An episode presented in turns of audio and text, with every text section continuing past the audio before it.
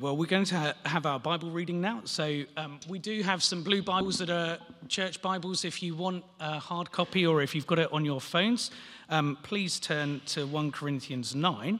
Uh, before we do that, we're going to say this prayer of illumination. This is something that churches throughout history have done as they approach God's word together as congregations. It's a way of consecrating ourselves, of uh, saying, Lord, we're open to receive. And here's a historic prayer that's been used uh, over the years uh, by Christians in many different countries to ask for the Lord's inspiration. So let's pray this prayer Holy Spirit, make your word a swift word, passing from ear to the heart, from the heart to the lip and conversation.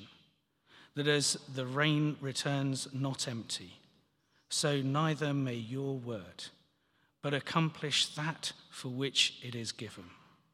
Amen. So 1 Corinthians chapter 9. And what Paul has been arguing here in this letter with a church that he loves deeply and has worked with for some time is he's looking in chapter 9 at his rights as an apostle. He's trying to show this church that should know better that he should be listened to that he has a God given authority, and they're, they're the fruit of his apostleship, the work. So Paul's defending himself here as to how he does his ministry without asking for any money or support from them, and how that also helps the gospel flourish. So in verse 18, we read, What then is my reward? Just this that in preaching the gospel I may offer it free of charge, and so not make full use of my rights as a preacher of the gospel. Though I am free and belong to no one, I have made myself a slave to everyone to win as many as possible. To the Jews, I became like a Jew to win the Jews. To those under the law, I became like one under the law, though I myself am not under the law, so as to win those under the law. To those not having the law, I became like one not having the law, though I am not free from God's law, but I, I am under Christ's law, so as to win those not having the law. To the weak, I became weak to win the weak. I've become all things to all people, so that by all possible means I might save some. I do all this for the sake of the gospel that I may share in its blessings. Do you not know that in a race all runners run, but only one gets a prize? Run in such a way as to get the prize. Everyone who competes in the games goes into strict training. They do it to get a crown that will not last, but we do it to get a crown that will last forever. Therefore, I do not run like someone running aimlessly. I do not fight like a boxer beating the air. No, I strike a blow to my body and make it my slave, so that after I have preached to others, I myself will not be disqualified for the prize. Thank you. And uh, yeah, once again, it's really good to be with you. Thanks for the invitation. And thank you too for just the involvement you've had over many years with uh, the, the brothers uh, and their families in South Asia. It means a lot to them. And those of us who, have met them personally and who've uh, spent time with them, uh, we, what they do really is valuable and very, very significant. Um, so thank you for your partnership in that. And thanks for this topic too, uh, Pete's idea of uh, kick-starting, activating our missional intentionality. It's an important idea uh, to think about. It's important that we are people who have uh, missional initiatives and attitudes and hearts that we are missional people, fundamentally because we follow a missional God. Our God is on a mission to a world that he loves so very much. And part of the, the joy and privilege of being followers of Jesus is that we are recipients of that and also that we get to be part of the wider cause as participants of it. So that we're, we're part of this story that, that spans the ages and it spans the world And, and, and I always think it's amazing to just realize that our, our little stories, our, the little sliver of our lives, whatever that might be, 70, 80 years or whatever it is, in the big span of eternity, slots into the amazing narrative of everything that God is doing in the world. And I, and I think to get that is, is both humbling and empowering at the same time. Because it's humbling because we realize it's really not about us. You know, we're just this little blip in, in all of human history. And yet it's empowering at the same time because it gives that blip great significance, huge significance as we live our lives in this world, that we get to play a part in the unfolding of God's kingdom and uh, the remaking of humanity and loving God and loving our neighbors as ourselves. It's vital for us as individuals and as church communities because there is so much need in the world, isn't there? There's so many places around the globe, in our own country as well, and in our cities, in our neighborhoods, where people, people need, well, they need peace, they need hope, they need forgiveness and freedom. They need to find the, the life and the joy and the satisfaction that can ultimately only be found in Jesus. And so the passage that we're looking at this morning is one which I hope we will see models something for us of how we can live in the light of those facts, seeking to have a, a missional heart, a heart that wants to win as many as possible. So, this passage hopefully can help us see two things. The first one is this To have a, a missional heart means having a servant heart. Having a missional heart means having a servant heart in verse 19 to 23. Um, this comes out in, in, what Paul says in these verses, but it's worth picking up a little bit earlier uh, to see where he, he, got to this point and rewind a little bit because, you know, we're jumping in partway through a longer discussion. And um, I, I would ask, like, just kind of hang in there a little bit with some of this because Paul, honestly, isn't always the clearest, is he? Sometimes as he writes some of these things. You might have noticed that in the passage as it was read. He's got all these brackets and these extra little repeats and qualifiers and you know, when I was a, a school teacher years ago, um, if one of my year sixes had given me this, I think I'd be saying, you know, could, could you just like make it a little bit clearer? Maybe redraft it, try it again? But, um, you know, far be it from me to say that to the apostle.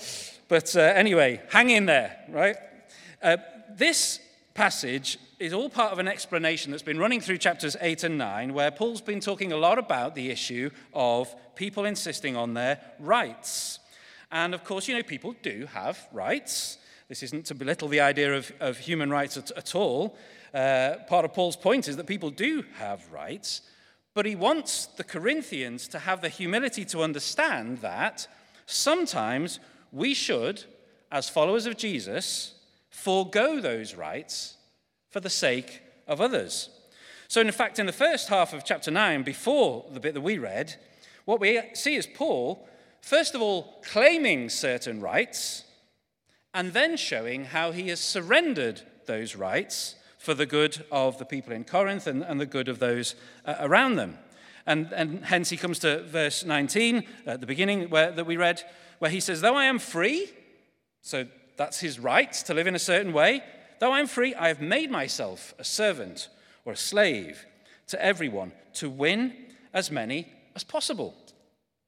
And then he tries to explain a bit for us uh, something of how that works in particular context. So in verse 20, you can see there, he's basically saying that what this means is when he's with Jewish communities, when he's in that part of town, when he's in that part of the world, if he's invited round, and of course that was his background, he's in some social gathering, his practice would be to keep the kosher food laws. He would observe whatever it might be, the festival days, the Sabbaths, the various customs that they have.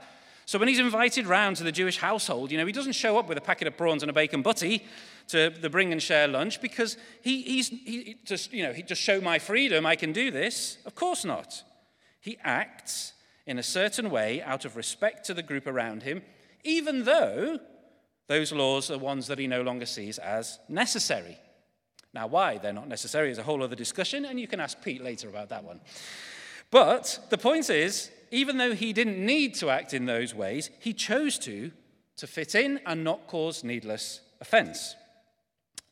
Okay, then, by contrast, in verse 21, he describes how when he's with non Jewish communities, So, those who didn't follow Jewish law and who might be kind of freaked out by some of that stuff or just find it socially awkward, he would then exercise his freedom to not have the, the, those restrictions and adapt to eat or drink or join in with whatever it might be. So he says he'll act in one situation in, in one way in one situation, but act differently in another. And in all of this, he wants us to know he's not just being lawless, he's not just being what we might uh, describe as being a law unto himself. He wants us to be clear. What he's doing is he's saying, I now have a new relationship with the lawgiver. That's what's changed as I follow Christ and his ways and I'm under his law. So he's saying, amidst all of the cultural, religious tensions of the first century world in the Near East, operating in a world where one of the most noticeable cultural markers was whether you were Jewish or not, he will exercise his freedom where it makes sense and fit in with Greek or Gentile culture. But in Jewish culture, he observes the food laws and other things, and then goes even further and extrapolates it out in verse 22, where he says to the weak, I became weak to win the weak. I have become all things to all people so that by all possible means I might save some. And that's quite a familiar phrase, isn't it? Become all things to all men, as the old versions had it. It's, it's a phrase that's become part of English usage. We, we, we know that expression, don't we? Many people may not realize it's from the Bible. But the thing is that for us, it's usually become taken to mean uh, something where someone who's kind of trying too hard to be liked, even a little bit slippery, like a politician who's desperate for your vote so that he's willing to say anything. A little bit spineless, maybe, a little bit shifty. But the expression is originally from here, and it is not about Paul being slippery or lacking conviction.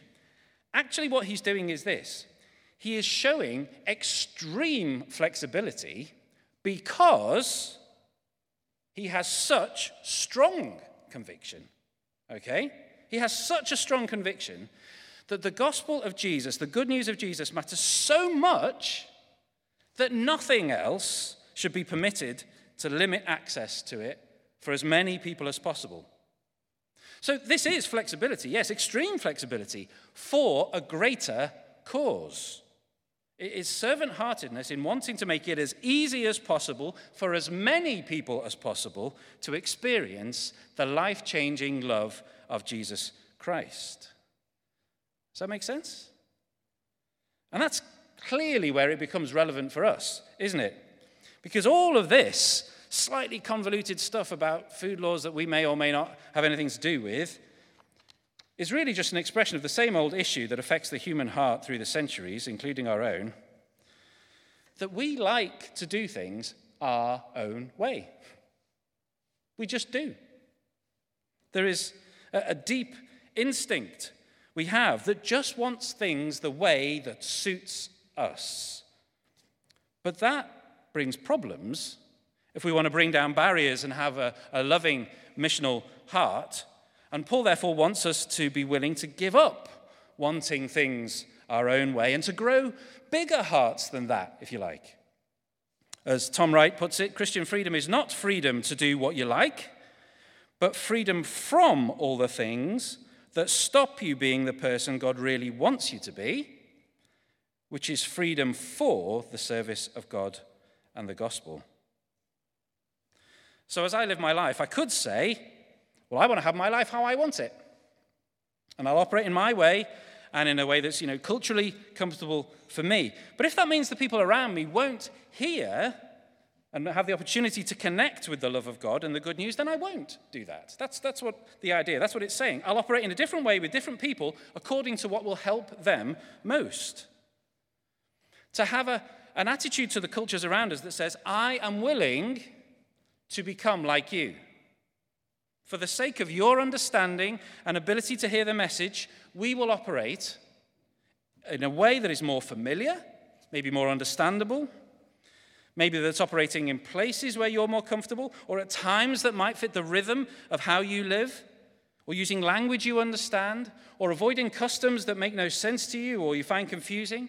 I will go out of my comfort zone so that you may hear the message of Jesus' love and forgiveness in your comfort zone. I will go out of my space and into your space. Does that make sense? Does that sound familiar? Does it sound like anyone we know? Anyone that we worship? Anyone we've been singing to this morning? Let your attitude, this attitude be in you, which was also in Christ Jesus, who, being in very nature God, did not consider equality with God something to be used for his own advantage, but rather made himself nothing, taking the very nature of a servant, being made in human likeness, and being found in human likeness. I've lost the thread now. He humbled himself by becoming obedient to death, even death on a cross. When Paul flexes in this way and gives up his rights, he is taking a position of voluntary weakness that is modeled on Jesus Christ himself.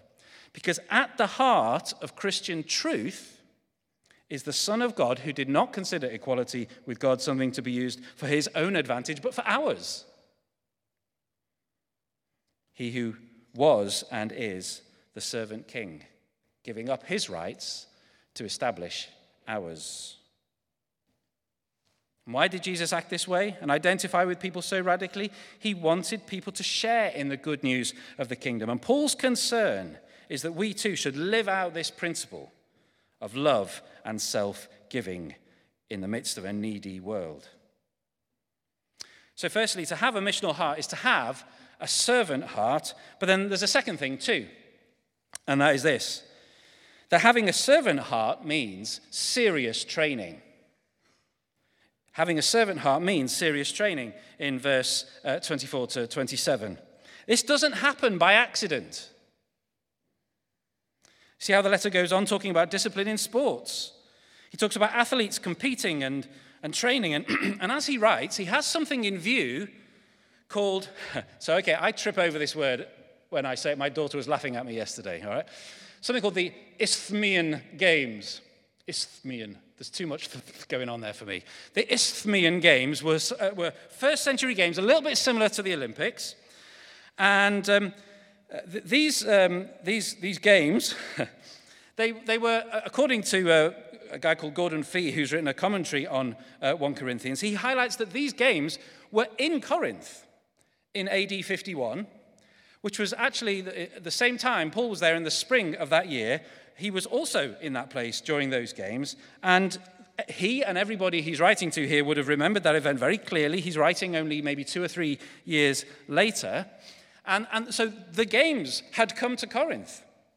And since there were no uh, permanent facilities in Corinth until much later for, for visitors to stay in, all the visitors stayed in tents. Which, of course, you know, was good for Paul, wasn't it? Because what, what was his job? He was a tent maker, wasn't he? So that was good for him. So while he was there, he had an opportunity to work and earn money, which, uh, uh, of course, was part of the argument he was having, explaining to the guys that he was paying his own way. He could support himself, he was meeting people. And, and the six basic uh, athletic events that made up these games were running, wrestling, jumping, boxing, javelin, and the discus. And as we'll see, Paul uses two of those to make a point later. Uh, there was a crown given to the winners, a kind of a wreath uh, that the, the, the, winner had. They, they wore this wreath made of, believe it or not, celery. There you go. For all those celery haters amongst you, that's a good thing to use your celery for. And slightly limp celery at that, because that's how you sort of bent it round to make a crown. The mind boggles slightly, doesn't it? You know, slightly on the turn vegetables on your head as a prize. Um, but hence Paul's point in saying this was a crown that would not last, contrasted with the crown that would last forever. Verse 25 Everyone who competes in the games goes into strict training. They do it to get a celery crown that will not last, but we do it to get a crown that will last forever. Everyone goes into strict training, he says. The Isthmian Games, they were famously strict about the training. To even be allowed to enter, you had to commit publicly to a 10 month training program. And if the training rules were not kept, you were disqualified even before the games started. So he's, you know, harking back to this, this, this idea of these games to try and get people to understand. He's saying, listen to me, living for Jesus and living like Jesus takes this kind of discipline. It's not something that comes naturally. The humility and the servant heartedness involved does not just happen. It is countercultural at the best of times. In the ancient world, it wasn't even respected as a virtue. Taking a, a lower station or a lower place in society wasn't seen as a good thing. It, it, it was countercultural, counterintuitive, and it took discipline to go that way. So, verse 26, he's saying if you're running, you need focus. Okay, to run that race, you don't just run aimlessly. You don't just show up for the race with, uh, you know, a can of Coke and a packet of crisps and thinking, I'll give this a go for a little jog around the park. You've got to take it seriously. And likewise with the boxing, you can't just do a bit of shadow boxing, beating the air as he describes it, especially for the boxing of this time, which was even more brutal than our boxing might be sometimes. Proper training was needed. I strike a blow to my body, he says. Literally, I treat my body severely. I treat it severely. Discipline myself to learn to be flexible and to adapt for the purpose of serving and blessing others. We need to get into shape, don't we? Each of us, if we're going to break down barriers and meaningfully relate to people and truly love and bless them, it's going to mean a bit of a workout. The vision is to have strong, big hearts that really love and love well, such that we are willing to follow the example of Christ and put others' needs before our own, and to work together to love the world across all kinds of cultural barriers, adapting endlessly because the good news of Jesus matters that much. I was talking this week to um, a couple of pastors involved in church planting, church leadership in other parts of the world, one of them in Mongolia and one of them in Ukraine. And it struck me when I was talking to them how, for both of them, they are modeling something of this in both their situations. So, talking on Friday with my friend Ogi, who's in Ulaanbaatar in outer Mongolia. Uh, and, and, one of the, the partnerships within Radstock is, is with a network of churches in the Gobi Desert. And uh, I've been there a couple of times. Uh, and, and, planting churches there and doing church there is very, very different. They have what they call ger churches. Gers are the tents, you know, the round tents, yurts, we often call them. Uh, they call it mobile church. they have these churches amongst the nomadic peoples living in the desert. And, and saying, he's a city guy, he says, look, church looks completely different to church in the city. You can't say to people, we, we're meeting at 7 p.m. on Wednesday for Bible study. That's not how life works because there's all kinds of different factors and different seasons, and in the wintertime and springtime especially. He says, uh, you know, he says it's not so cold there now. You know, it's only minus 17. It's warmed up a bit, he says. It was minus 40. Mongolia is like an extreme place, plus 40 in the summer, minus 40 in the winter. So it's warmed up a bit. But spring's coming, he said, and, and, and in springtime, the winds come. So that brings another problem. And the herds might need protecting, and people need to move on and to try and find shelter. And so they live in a world where churches start and they meet in tents, but they might only meet for a time, for a season, because things change, the weather uh, changes, church moves on, herds need to move on. And so something new then has to start. And he says it's very organic. There's always a need to be adapting and thinking of something new. And he's trying to think how they, in the, in the, in the city there, in the capital city, as churches, support and work with and equip people to do that well. Another friend, Sergei, uh, lives in Kiev. He's still living there right now in Kiev.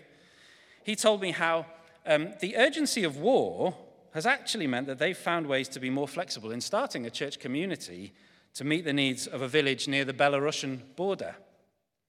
And he says they, as Presbyterians, he says, are working with Baptists to start a church. He said that would never have happened before the war. he said, but the, the reality is they're now helping to start a church in a place where, as far as they can tell, there's never been any kind of church, not even Orthodox or Roman Catholic. But the need that people have for help and support and, and hope in Jesus means that they've decided not to let denominational preferences about how to operate or who's in charge to hold them back from meeting the urgent need to reach out and bless.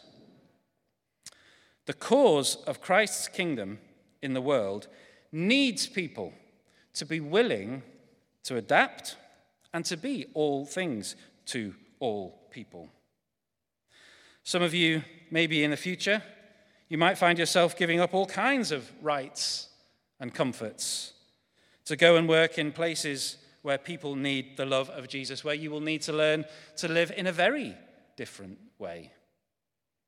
Maybe God might even be planting something of an idea of that in your heart today. I hope some of you will go and do that kind of thing. We and many other organizations are looking for people to join in with teams in many different parts of the world. Some of you may be involved, I'm sure already are, in international outreach of various kinds around here, and you'll need to, to flex in this kind of way. But you know, the reality is, whoever we are, even if you are British born and bred, serving in a British context, it is still going to be necessary to have this kind of servant heart, servant heart in what is increasingly a post Christian context. It just needs to become more and more normal for us. A missional heart is needed, yes, to have that bigger horizon globally, but it's necessary even to cross the street, to cross the room, to love your neighbor as yourself. Sometimes, let's be honest, churches can be some of the least flexible groups in our community, can't we? Someone's sitting in my seat, for goodness sake. but missional churches and to be missional people following a missional God, we actually need to be the most flexible people. So, what should we do? How do we get our hearts into shape on this? What does it mean to train your heart in this kind of way? Let's try and be practical about it. Let's think about ourselves. How do you work? How do you operate? You know, I, I think about myself. I like my Saturday morning routines with a pastry and a bit of a Saturday kitchen and, and coffee. I like my coffee strong and black and made in a cafetiere. I like my food spicy and hot. I like my music loud. I like my books arranged in a certain way. I like people to not get in my way when I'm driving. I like the open road. It's all kinds of things I like that I prefer but I can't always have things the way I want them, can I? And what's my attitude when I can't, when I don't? And how can we grow in these things? You know, one thing perhaps is to say, let's start small. Jesus said on a different occasion that uh, the person who's faithful in that which is least is faithful also in much. Maybe training our hearts starts with sometimes just intentionally taking the lower place taking the smaller portion, doing the task you'd rather not, holding the preferences lightly, seeking out what puts others of our friends and family and church community at ease and blesses them, and preferring those things over our own tastes and preferences and comfort. Taking the place of somebody who serves rather than one who expects to be served. You know, it's not an accident, I think, that one of the uh, women who went out from our church and is serving in the Balkans right now was somebody who, when she was back in Derby, I noticed would often prefer others' needs over her own. She owned a house and lived in it with two other single women. And she gave herself the little box room. She didn't make a big fuss about it. I found out that by accident when I was helping fix her guttering one day. But just in many little ways, she would take the lower place and prefer others' needs over her own. It's perhaps no surprise that she's flourishing in ministry in a place where she has to do that every day. Some of you are surely further down the road than I am on this. But as we start in the smaller things, we will grow and find ways to do these things in the bigger things as well, won't we? Serving our communities, our country, even the nations of the world around us. And the good news, of course, is that we don't do this by ourselves. This isn't about turning over a new leaf, pulling ourselves up by our bootstraps. If we want to be like Jesus in this way and have his kind of heart, help is available. In fact, we won't manage without it. Because the Spirit of Jesus himself, remember, is in us and is there to help us as we seek to grow in this and to live in the strength that He supplies. And so, as we close and, and, and hopefully pull all of this together, I think where we hopefully find ourselves is that we're coming to Jesus to say, please empower and activate our hearts in this way.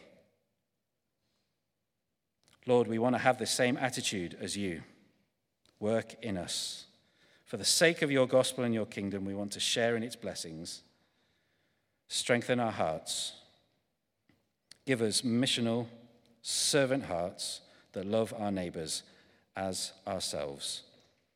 For the sake of your beautiful name. Amen. Amen.